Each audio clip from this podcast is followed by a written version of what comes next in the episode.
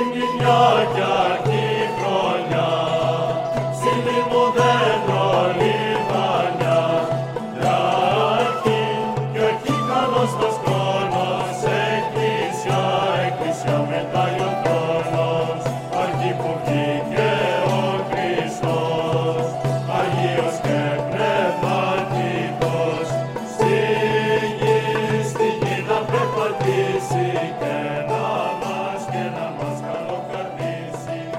Αγαπητοί μας ακροατές, χαίρετε και καλωσορίσατε στο ραδιοφωνικό πρόγραμμα «Η Φωνή της Ορθοδοξίας» που σας παρουσιάζει η Ορθόδοξη Χριστιανική Ένωση υπό την αιγίδα της Ιεράς Αρχιεπισκοπής Αυστραλίας. Μεταξύ άλλων θα ακούσετε διδαχές από την Αγία Γραφή, σκέψεις από πατερικά κείμενα και βίους Αγίων. Καλή σας ακρόαση!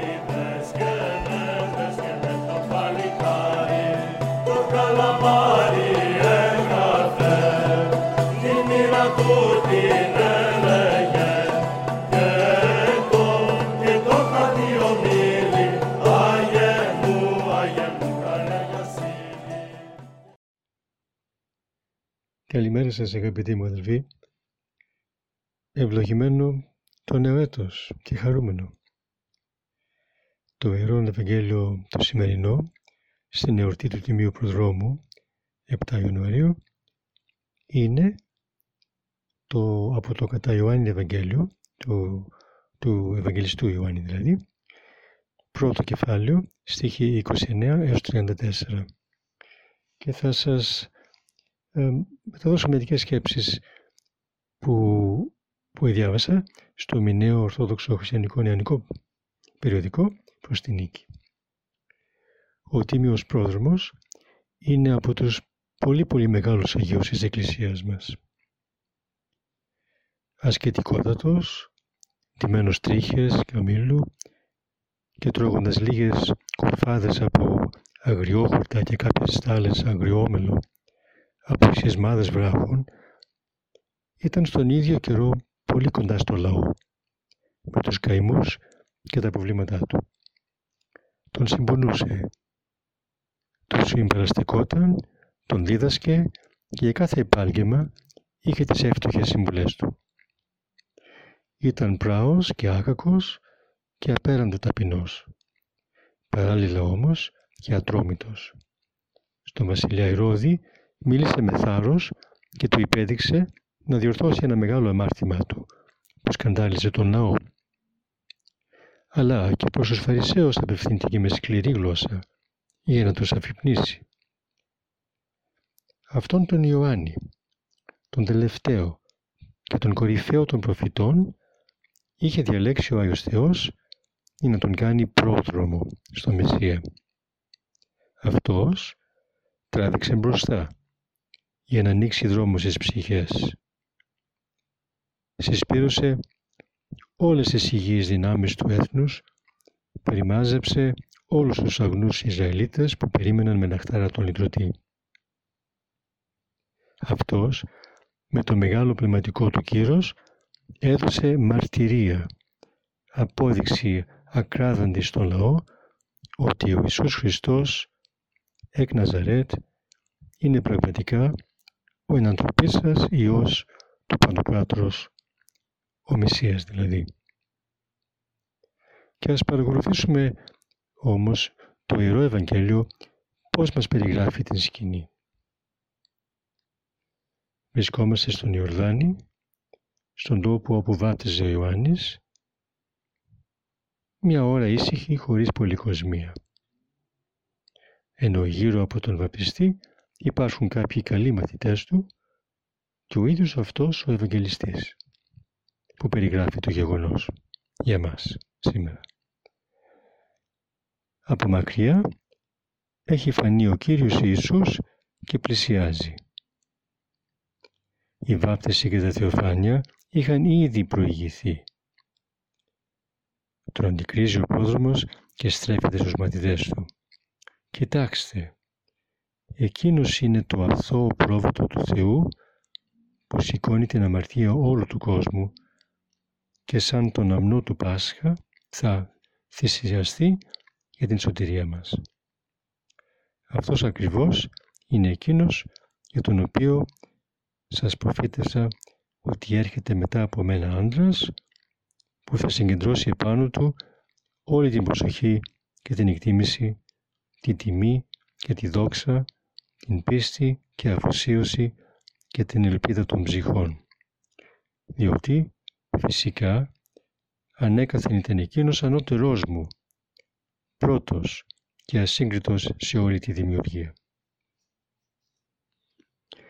Ούτε και εγώ τον γνώριζα προηγουμένως, αλλά ακριβώς για να φανερωθεί με κύρος και επισημότητα και να τον υποδεχτούν εύκολα οι ευσεβείς ψυχές, γι' αυτό ακριβώς ήρθα εγώ εδώ με εντολή Θεού και βαπτίζω. Τώρα λοιπόν δίνω μαρτυρία. Είδα με τα μάτια μου το Άγιο Πνεύμα να κατεβαίνει με μορφή περιστεράς από τον ουρανό και να μένει πάνω του. Δεν τον εγνώριζα προηγουμένως. Επαναλαμβάνω. Τώρα και εγώ τον είδα. Τον πιστεύω και τον προσκυνώ. Γιατί όταν ο Θεός με παρεκκίνησε να βαπτίσω τους ανθρώπους μέσα στο νερό, μου όρισε και τούτο. Όποιον δεις να κατέρχεται επάνω του το Άγιο Πνεύμα και μάλιστα όχι στιγμαία, αλλά να μένει μόνιμα πάνω σε Αυτόν, εκείνος θα είναι που θα βαπτίσει πια τους ανθρώπους μέσα στη φωτιά του ουρανού. Και εγώ σας το δηλώνω υπεύθυνα, το είδα και έδωσα τη μαρτυρία μου. Έγκυρη, ξεκάθαρη, τελειωτική. Αυτός είναι ο Υιός του Θεού. Έστρεψαν το βλέμμα οι μαθητές του με όλο το ενδιαφέρον και τον πόθο και τον ακολουθήσανε. Γίνανε απόστολοι του. Όσο απέραντα εκτιμούσανε και σέβονται τον Ιωάννη, τόσο βαθιά έπρεπε να πιστέψουν τώρα τη μαρτυρία του και να ακολουθήσουν τον Χριστό.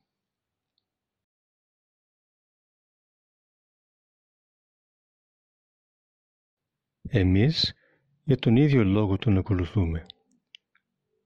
Γιατί οι άνθρωποι όχι τυχαίοι, μα τίμοι, ειλικρινείς, Άγιοι, μας το βεβαίωσαν. Οι Άγιοι Απόστολοι, οι Όσοι Πατέρες, οι Νικηφόροι Μάρτυρες, μέχρι τους νεομάρτυρες των τελευταίων χρόνων. Δυναμικά, δραματικά, ίστατα και τέλος αυτοί οι ίδιοι οι παππούδες μας και οι γιαγιάδες μας, οι γονείς μας, οι δάσκαλοι μας, οι πνευματικοί μας, που τόσο δυνατά μιλά μέσα μας η ευσέβειά τους.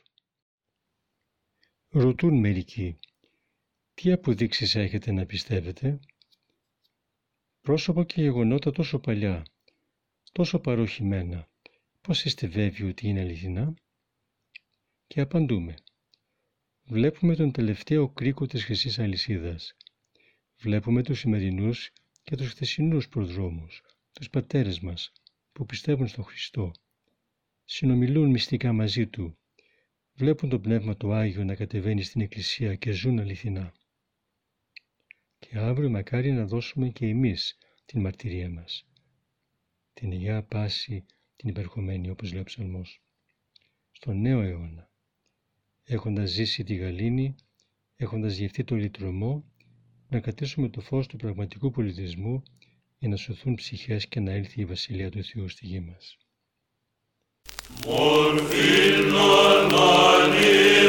Όπως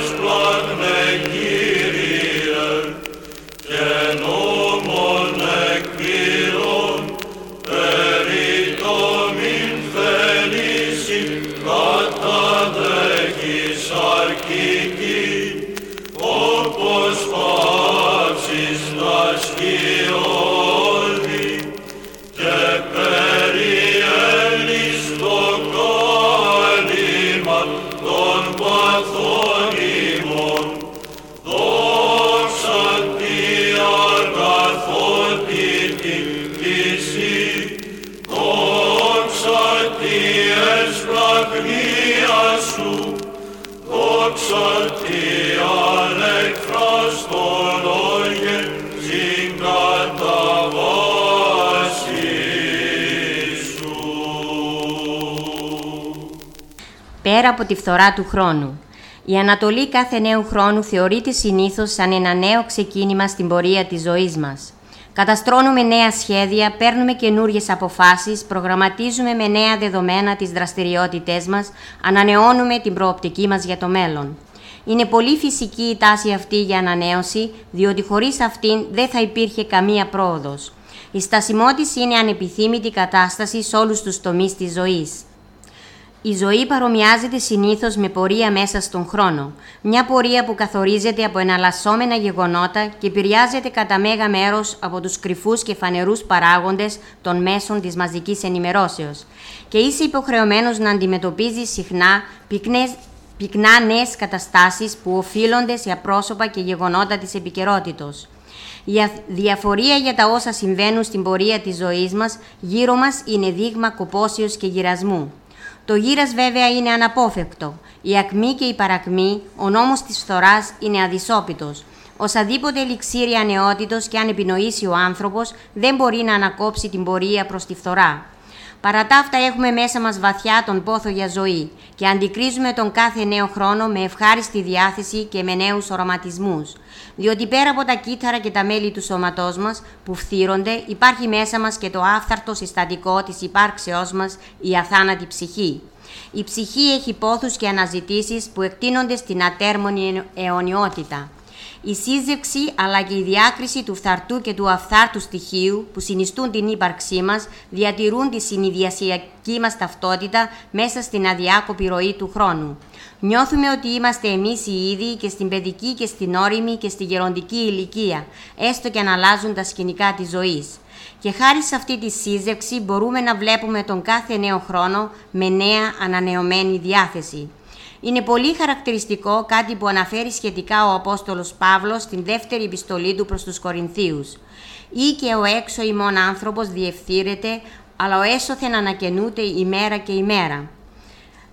Εάν δηλαδή ο εξωτερικός άνθρωπος, το σώμα μας που φαίνεται, καταστρέφεται σιγά σιγά με την πάροδο του χρόνου και με τα διάφορα γεγονότα, ο εσωτερικός όμως άνθρωπος, η ψυχή μας, ανακαινίζεται, ανανεώνεται μέρα με την ημέρα. Έχει άλλον προορισμό η ψυχή μας. Πορεύεται προς τα άνω και τα αιώνια. Δεν υπόκειται στους νόμους της φθοράς. Και αυτό είναι το μεγαλείο μας ως, ως ανθρώπων. Μπορούμε να μεταμορφωνόμαστε με τη διαρκή ανακαίνιση του νου μας και της όλης ψυχικής μας καταστάσεως και να ανεβαίνουμε το ένα μετά το άλλο τα σκαλοπάτια της ατελέστου των τελείων τελειότητος, όπως αναφέρει ο Άγιος Ιωάννης της Κλίμακος. Αυτή η ψυχική άνοδος και η κατάσταση της μιας μετά την άλλη των κορυφών της αρετής και αγιότητος είναι ο πιο αποτελεσματικός παράγων για μια συνεχή ανανέωση και για να νιώθουμε πάντα νέοι.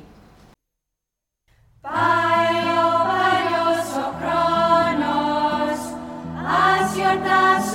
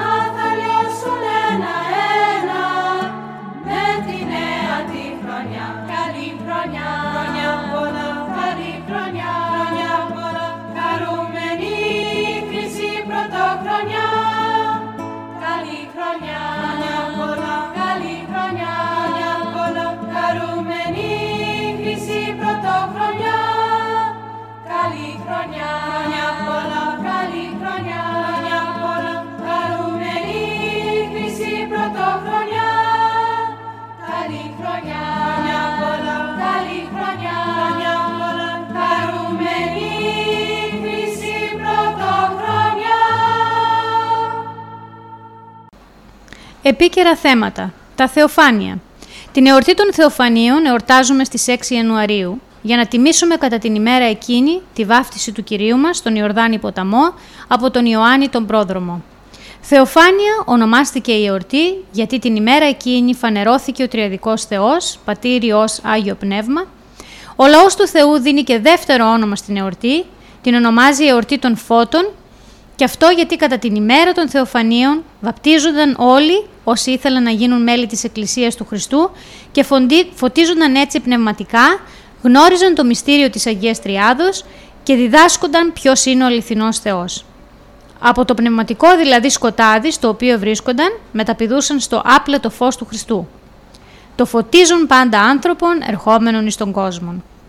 Σύμφωνα με τις διηγήσεις και των τεσσάρων Ευαγγελιστών, ο Ιωάννης ο Πρόδρομος, μένοντας στην έρημο της Ιουδαίας, εκήρυτε στα πλήθη που τον επισκεπτόταν τη μετάνοια, λέγοντας αυτούς «Μετανοείτε, ήγγε και γάρη βασιλεία των ουρανών». Και εκείνους από τους ακροατές που του μετανοούσαν για τα αμαρτήματά τους και ήθελαν να αλλάξουν τρόπο ζωής και συμπεριφοράς, τους ευάπτιζε αφού προηγουμένως τους υπέβαλε σε δημόσια εξομολόγηση όπως συνήθιζαν τότε για τις αμαρτίες τους. Αυτό το γεγονός ονομάστηκε και, γι' αυτό το γεγονός ονομάστηκε και βαπτιστής. Βέβαια, το βάπτισμα του Ιωάννη ήταν βάπτισμα μετάνοιας, ενώ του Κυρίου το βάπτισμα είναι βάπτισμα χάριτος και σωτηρίας. Τα λέει άλλωστε και ο ίδιος ο βαπτιστής. «Εγώ μεν βαπτίζω ημάς εν ύδατη εις μετάνοιαν, ο δε ο πίσω μου ερχόμενος, ισχυρότερός μου εστίν, αυτός ημάς βαπτίσει εν πνεύματι Αγίο και πυρή». Κάποια μέρα έρχεται εκεί και ο Ιησούς. Κανείς δεν τον γνωρίζει, κανείς δεν τον ξέρει. Άγνωστος και ανώνυμος μέσα στο πλήθος. Ο πρόδρομος όμως, φωτισμένος από το Πνεύμα του Θεού, τον αναγνωρίζει. Στη θεία μορφή του διακρίνει τον ίδιο το Θεό ενσαρκωμένο.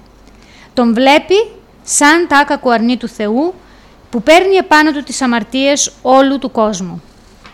Ο Θεάνθρωπος Χριστός κατευθύνεται προς τον Ιωάννη και εκφράζει την επιθυμία να βαπτιστεί από Αυτόν. Και εκείνος, έκπληκτος και βαθιά συναισθανόμενος τη μικρότητα και ταπεινότητά του, διστακτικά ψιθυρίζει. «Εγώ χρίαν έχω από σου βαπτιστήνε, και εσύ έρχεσαι προς με» Μπροστά όμως την επιμονή του Κυρίου, υποχωρεί ο Ιωάννης και δέχεται να τον βαφτίσει.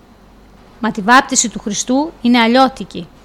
Διαφέρει από τη βάφτιση των άλλων, γιατί οι άλλοι που βαφτίζονταν έμεναν ώρες μέσα στον Ιορδάνη τον ποταμό, εξομολογούμενοι τις αμαρτίες αυτών, ενώ ο Κύριος βγήκε αμέσως, μια και ως αναμάρτητος δεν είχε να εξομολογηθεί αμαρτίες. Την αλήθεια αυτή μαρτυρεί και το Ιερό Ευαγγέλιο που γράφει «Και βαπτιστής ο Ιησούς ανέβη ευθύς από του ύδατος». Την ίδια στιγμή φάνηκε και το Πνεύμα του Θεού κατεβαίνουν, ως περιστεράν και ερχόμενον επ' αυτόν. Και την ώρα εκείνη ακριβώς έχουμε την επίσημη μαρτυρία του Επουρανίου Πατέρα περί του Ιού και Λόγου του Χριστού και την ομολογία «Ούτως εστίν ο Υιός μου αγαπητός ενώ ευδόκησα». Η εορτή των Θεοφανίων μας δίνει την ευκαιρία να κάνουμε μια αυτοκριτική ως προς τον τρόπο της ζωής και συμπεριφοράς μας. Βαπτίζεται ο Κύριος στον Ιορδάνη ποταμό και με την ενέργειά του αυτή μας αφήνει ένα πρότυπο, ένα υπόδειγμα του μυστηρίου του βαπτίσματος, του λουτρού της παλιγενεσίας, όπως λένε οι πατέρες της Εκκλησίας μας. Μεγάλη γιορτή μας κάνει να ξαναζούμε και τη δική μας βάπτιση, που και αυτή έγινε στο όνομα της Αγίας Ομουσίου και Διαρέτου Τριάδος και να συναισθανόμεστα τις ευθύνες και τις υποχρεώσεις μας στην εφήμερη αυτή ζωή. Ο αγιασμός και πνευματικός φωτισμός που με τη Θεία Χάρη του Μυστηρίου του Βαπτίσματος σαν Θεία Δωρεά πετύχαμε, μας υποχρεώνει να παρουσιάζουμε στον επίγειο βίο μας έργα φωτεινά, έργα αγιασμού, έργα θεάρεστα. Και η υποχρέωσή μας αυτή βγαίνει από την ένωσή μας με τον Χριστό, αφού εις Χριστόν ευαπτίστημεν, Χριστόν ενεδίθημεν. Άρα τα έργα μας να είναι τέτοια που να συμφωνούν απόλυτα προς τη διδασκαλία και την πολιτεία εκείνου, να είναι δηλαδή έργα αγάπης, αδελφοσύνης και αλληλεγγύης. Τότε, με το μυστήριο του βαπτίσματος, όχι μόνο απαλλασσόμεθα από το προπατορικό αμάρτημα και λυτρωνόμαστε από τα δεσμά της επάρα της αμαρτίας, αλλά γινόμαστε κι άξιοι όλων των δωρεών του Θεού, μαζί δε και κληρονόμοι της αιώνιας βασιλείας Του.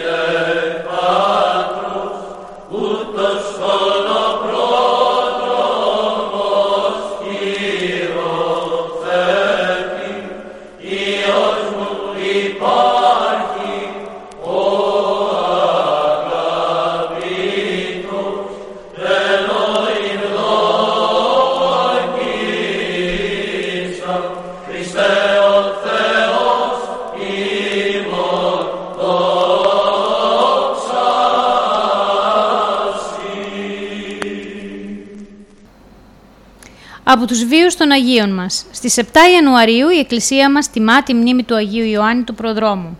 Στο πρόγραμμά μας σήμερα θα αφιερώσουμε λίγες σκέψεις από τη ζωή του. Ο Άγιος Ιωάννης ο Πρόδρομος ήταν γιος του ιερέα Ζαχαρία και της Ελισάβετ.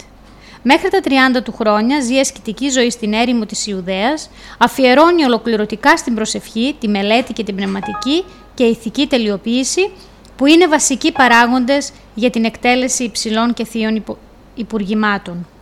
Το ρούχο του ήταν από τρίχες καμήλας, στη μέση του είχε δερμάτινη ζώνη και την τροφή του αποτελούσαν ακρίδες και άγριο μέλι. Με μορφή ηλιοκαμένη, σοβαρός, αξιοπρεπής και δυναμικός, ο Ιωάννης φανέρωνε αμέσως φυσιογνωμία έκτακτη και υπέροχη. Είχε όλα τα προσόντα μεγάλου και επιβλητικού κήρυκα του Θείου Λόγου. Έτσι, με μεγάλη χάρη κήρυτε τα πλήθη. Κατακεράβνωνε και χτυπούσε σκληρά τη φαρισαϊκή αλαζονική έπαρση που κάτω από το εξωτερικό ένδυμα της ψευτοαγιότητας έκρυβε τις πιο αειδιαστικές πληγές ψυχικής σκληρότητας και ακαθαρσίας. Γενικά, η διδασκαλία του συνοψίζεται στη χαρακτηριστική φράση του «Μετανοείτε, ήγγικε γάρη βασιλεία των ουρανών». Προετοιμάζοντας έτσι το δρόμο του Κυρίου μας, Ιησού Χριστού, για το σωτήριο έργο Του. Όταν ο Χριστός άρχισε τη δημόσια δράση του, ο κόσμος άφηνε σιγά σιγά τον Ιωάννη και ακολουθούσε αυτόν. Η αντιστροφή αυτή, η αντιστροφή αυτή βέβαια θα προκαλούσε μεγάλη πικρία και θα γεννούσε αγκάθια ζήλιας και φθόνου σε έναν εκτός χριστιανικού πνεύματος διδάσκαλο ή φιλόσοφο. Αντίθετα, στον Ιωάννη προκάλεσε μεγάλη χαρά και ευφροσύνη η γιορτή αυτή του Ιωάννου του Προδρόμου, για τον οποίο ο Κύριος είπε ότι κανείς άνθρωπος δεν στάθηκε μεγαλύτερός του, καθιερώθηκε τον 5ο μετά Χριστό αιώνα. Το δε μαρτυρικό του τέλος γιορτάζουμε σε άλλη ημερομηνία όπου και θα αναφερθούμε. Semiotteros,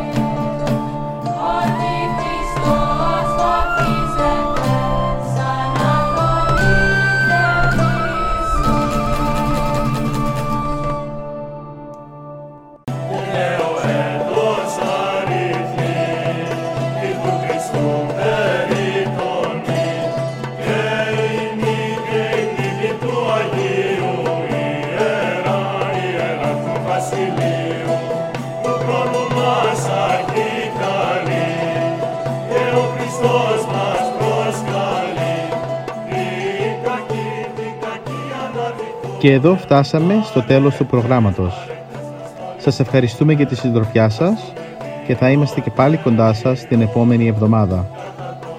Μπορείτε επίσης να μας παρακολουθήσετε στο Facebook, Spotify και στο YouTube κανάλι Greek Orthodox Christian Society Sydney. Αγαπητοί μας ακροατές, ο Θεός μαζί σας. Χαίρετε.